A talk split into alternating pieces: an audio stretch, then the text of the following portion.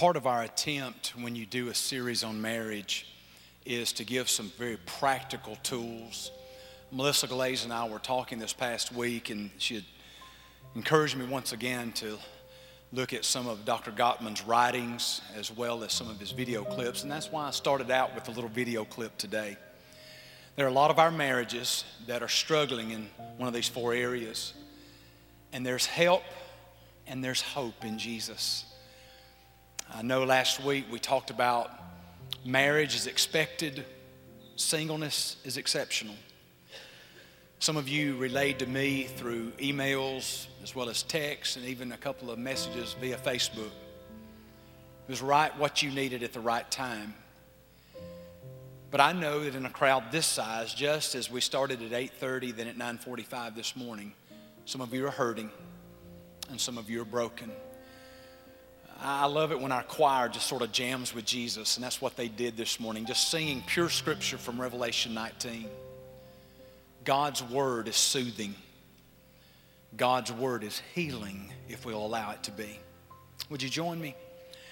Father, we just bow in your presence before we jump right in, Lord, and we talk about five things that potentially destroys our marriage. I pray, Holy Spirit, you would open up our hearts and open up our minds, and we would be receptive to the teaching of Scripture as well as just common sense as it relates to our marriages. So now, Father, let us minister your word as well, Lord. We want to be hidden. We're not here today to be seen, but we are here today to be heard. And I pray that we as your people will not only hear, but heed your word. So now, Father, rest upon us now with your power and your grace and your mercy. And we ask this now in Jesus' name. Amen and amen. Thank you, Brother Greg. Once again, on behalf of our pastoral staff, thank you for being here today. And it has been two incredible services. We believe a lot of ground has been covered uh, in just a couple of weeks in this series, but I believe that today is going to help specific marriages. I may not be aware of all the details, but the Holy Spirit is. I, do not have a video camera set up at your house, so I, I've not seen your arguments this past week. I've not seen things going on, but the Lord has. And because I pray for my church family and I pray for our marriages, I believe I might say one or two things today that might apply in your situation and maybe what you are going through. So, we're going to talk about five things that will destroy your marriage, but I believe a good place to start is God's Word. So, if you have your Bibles, your smartphone, your iPad, or your Kindle, turn with me on your Bible app to Mark chapter 10. And I want to lay a foundation for our message today as we will proceed here in just a few minutes. Uh, Jesus is preaching and teaching as he often does in the Gospels. And then he comes in contact with a group of religious folks. We call them the Pharisees, and they have a monumental question that they will ask Jesus in this particular text of Scripture. The Bible says, and he left there, and he went to the region of Judea and beyond the Jordan, and crowds gathered to him again, and again, as was his custom, he taught them. And Pharisees came up and, in order to test him, asked, Is it lawful for a man to divorce his wife? And he answered them, What did Moses command you? Now, before I go further, people have been trying to figure out about divorce since the time of Moses. They've been trying to figure out the why, the how, the when, the where, all of the things that surround it. So, what did Moses command you? Look at verse 4. They said, Moses allowed a man to write a certificate of divorce and to send her away. And Jesus said to them, Because of your hardness of heart, he wrote you this commandment. Most of the time, when I deal with individuals who are going through a divorce, walking through that valley of the shadow, where both usually are at fault, but one sometimes has triggered something, I believe that most of the time we walk away from our covenant relationship with our spouse because of the hardness of our heart and the hardness of our head. Because we feel like there's just no use. There's no way I'm going to try anymore. So, yes, God did permit Moses to give a writ of divorcement so that the spouse could be sent away. But then notice what Jesus does. Then he starts teaching. But from the beginning of creation, God made them male and female. Therefore, a man shall leave his father and mother, hold fast to his wife. The two shall become one flesh, so they are no longer two, but one flesh. What therefore God has joined together, let not man separate. Now, most of us believe that this is talking about us having an affair, that we let someone else into our marriage. No, sometimes the man or the woman is the person we're married to. So, therefore, what God joined together, let not the husband separate, let not the wife separate. So today's message is on five things that will destroy your marriage. Now, all of us know that there are more than five. There may be 500 or more, but in my experience, it usually only takes one. One thing that we don't deal with, one thing that we're prideful about, one thing that we just won't pray about becomes our own Waterloo for our marriage. So let's talk about a few. Expectations, failing to forgive, leftovers, leaving God out, withheld truth. Now, this is what I want to accomplish over our next few minutes. This message can be an essential guide for anyone who is married. And this room is filled with married men and women of God who love the Lord but are right now struggling in their marriage. Some have been married, been married five months, others have been married 50 years, but for whatever reason, right now, it is a struggle. But if you were here last week, we also spoke to those who were single, those who were single again. So today's message could also be a cheat sheet for anyone who hopes to be married or remarried someday. Don't carry the same baggage you had in your previous marriage into your new marriage. Make sure that we deal with these things as we move forward. So let's take a few minutes this morning and let's talk about marriage. You know, all of us, we dream one day of finding that special someone and starting a life together. Uh, I started out young. I think I had my first little girlfriend when I was six years old. I was in Miss Lyra Kaufman's first grade class at Owens Junior High School a long, long, long time ago. And we would write notes to each other, and you would say, I like you, do you like me? And then we would draw a long line and have yes or no. And it would just make you so happy when they said yes, but boy, your world would be crushed when they said no. So all of us have experienced that over the course of our life. Now, Here's where we ask questions about what we're talking about today. Number one, what happens when everyday life collides with that dream? When I aspire to be married, I want to have a great marriage, not a perfect marriage, mind you, but a great marriage. But what happens when my everyday life collides with that? Number two, how do we handle managing our work and relationships and obligations so that we do not give our partner the leftovers? Now, I'm not talking about the TV dinner that we leave on the kitchen table sometime when our spouse is working overtime. That's not what I'm talking about. I'm talking about emotional leftovers. I'm talking about physical intimacy leftovers. Number three, what do we do when we wake up and realize that we've not kept God at the center of our relationship? Oh, a long time ago, we started out in a one bedroom apartment and we lived on love and peanut butter. And then, as life began to happen and we made the right investments, we bought the right things, we sold the right things, and before long in our marriage, we realized, you know what, I don't even think we need God anymore. We can do this on our own. Number four, how do we handle life when our expectations far exceed our realities and the person we thought would be our best friend forever lets us down? They say something, they do something, and it breaks our heart. And then, lastly, how do we reconcile forgiveness, truth, and hurt? Now, these are five areas out of hundreds now, but you would not sit still for a sermon that had 191 points, okay? So we narrowed it to five areas that I want us to really focus on the next 20 minutes or so.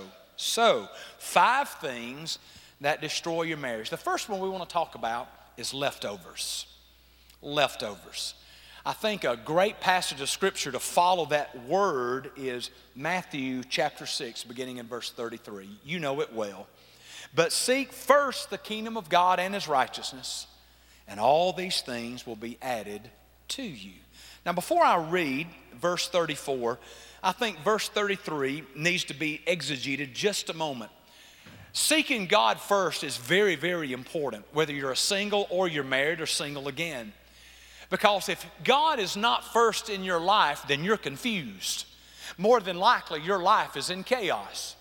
But it is amazing to me when we teach this, but also live it out. When we put God first, everything else seems to sort of fall into place. But when I put another human being, or I've put my career, or I've put another relationship in front of God, I have a tendency to be confused. I have a tendency to be scattered and distracted. So I would encourage you today don't give your spouse the leftovers. Put God first and then put your spouse second. Because I believe that's how God intended it. So that verse 34 can kick in that says, Therefore, don't be anxious about tomorrow. For tomorrow will be anxious for itself, sufficient for the day is its own troubles. I'm not worried about Monday, I'm taking care of Sunday because that's where I am, that's where I'm living right now. Many of us make down payments on worry that never comes to pass. And some of us are struggling with that even now in our own relationships, whether it be husband and wife or whether it be a parent to a child. So I think in marriage as well as singleness, let's learn how to seek God. Let's put His righteousness first. Priorities matter. We're trying to teach Zeke now about priorities, that when he when he's on his way to school in the morning, he's getting all of his academic books together, when he's getting all of his ball stuff together, what are his priorities? We're putting God first. Then those peripheral issues hopefully will fall into place. So I would encourage you today, man, woman God, right after your relationship with God should be your spouse, not your mom and dad, even though mom and dad are important. I love my mom and dad. I love Joe's mom. She's just like another parent to me. But I can't put my mom and dad and their needs and wants, or even my mother in law's needs and wants before Joe. Here's another area we're weak in. Sometimes we put our kids in front of our spouse. And we wonder why there's trouble at home. We wonder why there's always a struggle. Sometimes we put our career, our jobs, we put it all in front, not only of our spouse, but we put it in front of God. And therefore, we live a life that's on a broad path, but it's not a broad path that leads us to the right place. It leads us to destruction. It destroys our relationships, it destroys the opportunities that God wants to give us. So here's the question Are you prioritizing your mate? Does he or she know that next to God, they are the most important person in their lives? Now, let me tell you what I've observed over 30 years in ministry. Marriages usually begin strong. I'll speak with a little couple in premarital counseling, and they tell me everything that I want to hear. Amen. They just want me to stand in front of them and do the I do. Amen. Well, then they start out strong, and man, they're praying with one another, they're reading the Bible, those kind of things. They invest their time and their energy wisely. But I've also observed that as time passes, and the anniversaries start to stack up, there's this temptation to give our spouse the leftovers rather than our first fruit. And some of us today, it is causing irreparable harm to your marriage. I would encourage you today to relearn how to passionately prioritize your spouse and give to one another your best rather than your leftovers. So here's the question before we go to our second point Are you feeding your spouse your leftovers? I've given to everybody else on the planet. So, honey, you get what's left over. That won't last long. Usually, it creates job security for me. I would encourage you to take care of business even now, which leads us to point number two expectations. What did you expect during your dating relationship with your future spouse? What did you expect once you got married? Everyone enters marriage with certain expectations. Now, a lot of this is developed from our own families of origin. I would watch my mom and dad and how they interacted. Joe would watch her mom and dad and how they interacted. And then we bring some of that into our marriage. Now, sometimes that's great because our parents and our grandparents get it right. But what if they don't get it right and then you're passing on a curse instead of a blessing? That's where you and I have to be continually evaluating our own relationships. Be very careful of this idealized image of what we think marriage is supposed to be, and our spouse is never ever able to live up to expectation. I'm learning, even now, after 26 years of marriage, that life is about managing expectations. Joe is learning that from her side of it as well. Uh, as much as I want to uh, say that this is not going to happen in April, but I, I'm going to be double nickels in, in April. I'm going to be 55. Sometimes, though, I feel like I'm 25, but other times I feel like I'm 95. Can anybody relate? Of course you can. But I also have to acknowledge the reality of where I am in my particular journey, as well as Joe realizing where she is. So there's even examples in the Word of God, and if you'll notice them on the screen with me, I'm just going to pull out three real quickly. Uh, Eve had an expectation of Adam. What if Adam had stepped up when the serpent came in? When the, when the devil knocked on their, their door there in the garden, what if, what if Adam had answered the door instead of Eve and said, You're not welcome here? And you're not going to come in here saying, Did God really say that? So you need to get out of my house. What, what, what, if Adam had lived up to the expectation that Eve had for her husband? Or even Sarah and Abraham? What, what if Abraham had stood up and says, No, I'm not going to sleep with Hagar? I'm not going to sleep with your handmaiden. God has promised us a child one day, and, and from that child, uh, there will be, as on the sands uh, of the seashore, uh, the multitudes of people. What, what, if Abraham just been a man of God and said, I, am going to do what I'm supposed to do, and I'm going to stay focused on my bride, Sarah, rather than sleeping with your handmaiden? Or what about Zipporah and her expectation of Moses? What if Moses had spoken to the rock like he was supposed to instead of hitting it, and then his whole family could have gone into the promised land. All of us, even from the Word of God, we see expectations and then we see failed expectations. Because all of us fail at times to meet the level of expectation in our marriages. I think something of note that we all need to consider this morning in one sense, we all married the wrong person. Now, be very careful if you're going to say amen to that, okay? On the surface, because of sin, we are all incompatible. Except the fact that marriage is not easy, marriage is not simple, it must become a supernatural act of God inside of us. Last week, one of our sweet little couples came up to me after the message and said, We've been married 60 something years. It's either 62 or 67. And it just blessed me. I said, You should have preached the sermon, amen? Because what the stories they would have and what they've been through to get to the point that they're at now, it is a supernatural act of God to take two imperfect people and put them together and make them one. All right, preacher, how do I manage my expectations? First of all, you need to give up unrealistic expectations. There, there are things that we want out of our spouse that's just unrealistic. We, we can't have these expectations over and over again, and we allow them to not fulfill those expectations, and then we hold a grudge against them because they didn't.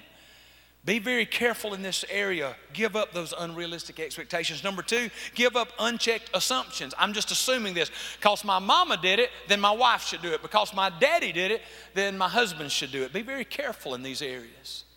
And then thirdly, give up unfavorable comparisons. Now, men and women of God, sometimes we'll think things, but be very careful before you say certain things. Over the years, Joe and I have wrestled and uh, emotionally and about certain things. And I think I told you this story. Been a few years ago. We were in evangelism, and uh, we had gotten back real late at night, and I just had got through going through some cassette tapes on marriage, and Joe and I listened to them together. And I don't know, I just had a brain freeze, I guess. And I, I get into the house and I look at the house and I said, Are we going to ever clean up this house? It's two o'clock in the morning. Now, thinking that's one thing, but saying it's a whole nother thing. And I said that, and Joe says, Well, you just go on to bed. Man, I laid down that bed and I'm waiting for her to come in. And all of a sudden, I hear the vacuum cleaner crank up. It's by this time 2:30 in the morning. And all of a sudden I hear the vacuum cleaner slamming against the bedroom door. And she just stayed there for about 10 minutes. Is that clean enough for you, honey? Unfavorable comparisons. She says, Your mama's house is always clean. Our house is not going to be as clean as your mama's. You're not going to be able to eat off of our floor unless it's the five second rule, okay? Some of us begin to compare our mate to someone that we love and care about. Sometimes it's our parents, sometimes it may be someone else. So, how do we manage our expectations? Notice on the screen with me Ephesians 5. The Bible says, giving thanks always and for everything to God the Father in the name of our Lord Jesus Christ, submitting to one another out of reverence for Christ. Joe and I learned early on to keep short accounts, and number two, submit ourselves to each other. We try to outserve each other meaning that no matter what's going on, I want to try to make it easier for Joe, and Joe's trying to make it easier for me. And when you're trying to do that for each other, life is good. It's not always, are you going to serve me, but how can I serve my spouse? Submission is something that is very underrated in marriage. Now, you go on verse 22 and following, it gives some specific advice for the husband, some specific advice for the wife. But if it starts out in mutual submission because you love and adore one another, the other really doesn't matter because it is wholly about submitting to one another and then learning contentment. Look at 1 Timothy 6 and 6. The Bible says, Now there is great gain in godliness with contentment. To be content with one another, to be content with the gift that God has given you in a spouse to be content with your home, to be content with what you drive, to be content with your zip code, to be content with those things that the Lord has entrusted to you. Which leads us to number three leaving God out. We have a lot of brilliant folks in our church, individuals that academically can do it all.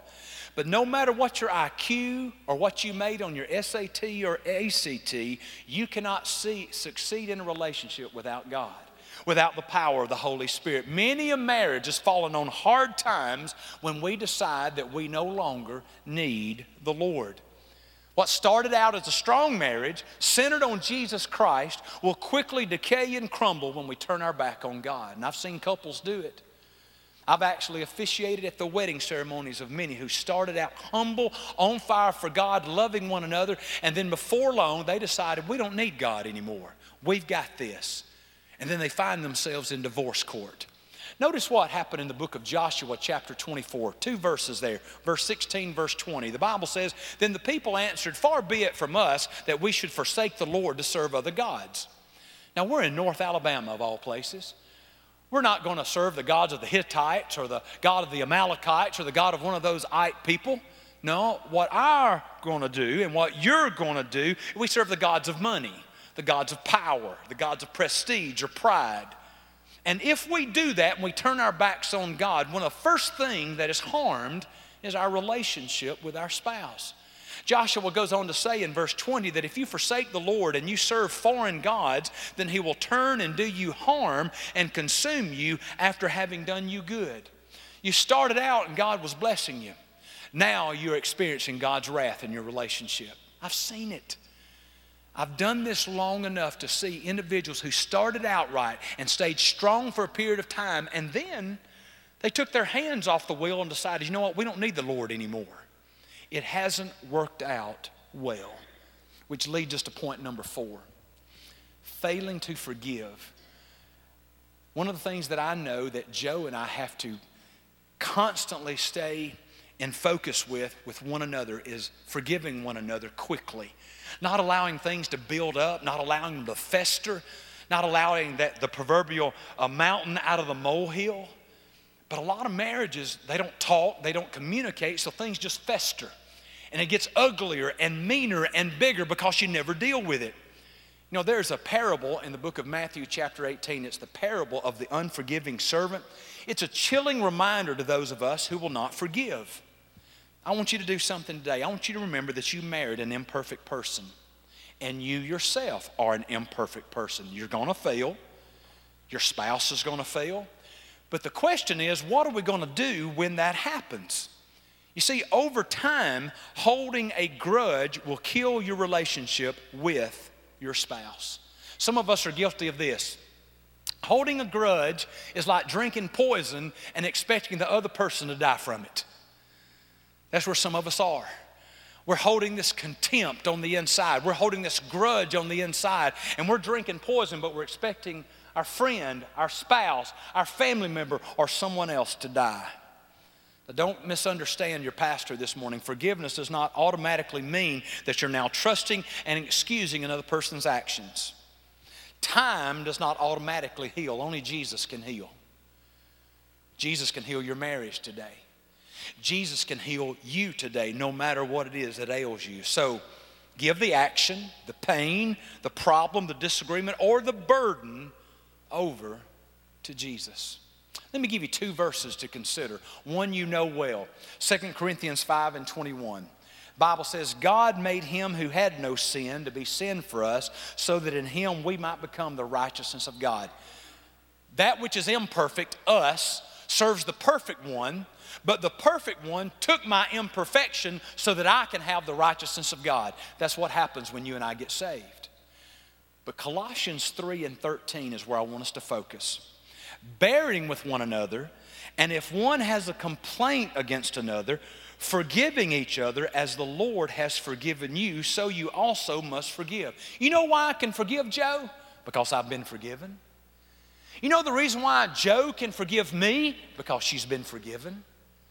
Because if I begin to stack up all the things that God has forgiven me of, and then compare it to the few things that I need to forgive Joe of, no comparison. But some of us in this room are making what we need to forgive of much bigger than what God has forgiven us of. And it doesn't work that way. Would you be willing today to die to self and say, maybe it's me that's causing these issues? Maybe it's not always her fault. Maybe it's not always his fault. Maybe I'm culpable. Maybe there's some things on my side that I need to deal with as well. All right, leftovers, expectations, leaving God out, failing to forgive. Lastly, withheld truth. Now, we all know that lying is wrong. Amen? Well, four of us, okay? We all know lying is wrong. Amen? All right. Exodus 20. You shall not give false testimony against your neighbor. Leviticus 19 and 11. You shall not steal. You shall not deal falsely. You shall not lie to one another. That includes marriage. Marriage is hard, but marriage works if you do it God's way. Withholding the truth creates the same type of behavior as lying. Christian married couples must be able to communicate. If you can't have that hard conversation with the person you've made covenant before God with, something is desperately wrong. Duplicity will destroy a marriage. What are you talking about, Joel? Pretending to be someone in public that does not match what our spouse sees in private, it's going to lead to disaster. They can only stand the hypocrisy for so long. So, what do we need to do, Joel? Own up to your past. Be real. And we must recognize what stage or season we are in and deal in reality rather than fantasy. Joe and I were talking this past week. We talk a lot. We try to have good conversation. After she's been with a four year old all day long, she needs some good adult conversation. So she talks to Zeke. Okay, no, never mind. No, we try to have discourse. We to try to have conversation in this marriage series, it always piques her interest because she'll say things on Saturday before the Sunday Are there things that we need to get right so you're not a hypocrite in the pulpit tomorrow? And I'll say, I don't know. Check out my notes. Amen. But usually we're on good ground because we communicate and we're not duplicitous. We're trying to be the same person here than we are over at 104 Cashin's Court. That means a lot to you kids too. Because when they see a drastic difference of who mom and dad are at home versus who mom and dad are somewhere else, over time that sends a message to them. I can live like they do. I can be duplicitous as well. We must guard against becoming illusionists, where we are deceived by the illusion of the perfect marriage. Joe and I don't have a perfect marriage. Now, in my humble opinion, I think we have a great marriage, but it is far from perfect. We had a couple of uh, passionate conversations this weekend about a couple of things that we passionately disagreed on. And yet, we love each other and we disagreed with each other, but we were not disagreeable. Does that make sense? And, and it's possible for two people to love each other that way. So be very careful of the illusion of the perfect marriage, the illusion of the perfect mate. Now, Joe's pretty close, I got to be honest with you, but she's not perfect. She's great, but she's not perfect. I'm striving to be a man of God and a husband that she can't help but love and a dad that my kids can't help but love, but, but I know I fall short. And when I fall short, I say I'm sorry and I apologize and I try to make it right. Oh, there are times that I get after Zeke and the Holy Spirit will go, Whoo, man, you need to go back and apologize. I'm not going to apologize. My daddy never apologized to me. I'm not going to go and apologize. You know what I wind up doing? I apologize. Why? Because it's the right thing to do, it's the God thing to do. And then there's the illusion of the perfect kid or kids. Some of you are so gracious and you'll go, Oh, that picture of Danny. But I had to take 396 pictures to get that one. Facebook is not reality. Social media is not reality. No kid is perfect. But we can have great kids. We can raise up the next generation to do what they're supposed to do. God does not expect perfection in our marriage, but He does expect the pursuit of holiness. What are you talking about, Joel? Notice this last slide, and I'm done. Husband and wife at the bottom of the pyramid, boyfriend, girlfriend, bottom of the pyramid. If I'm chasing after God and Joe is chasing after God, we're going to get closer to each other. It's just how it is. If we're both pursuing the Lord with the passion of our heart, our intimacy is going to be better, our communication is going to be better. But if one decides not to, it creates confusion in our homes. That's why it's so important for the husband and wife to be on the same page spiritually. Most of the time, it's not. That's what gives me job security as your pastor. I would rather not have any job security. I would rather for us just to do it God's way. Because when we do it God's way, the Lord is exalted. The Lord Jesus is exalted. He's high and lifted up, and all of us are drawn to Him, even in our marriages. So, my prayer is these last few minutes, you've looked at some things in your own mirror. This is an area I can improve in. I'm doing all right in this one. This one's a little shaky. Just be honest.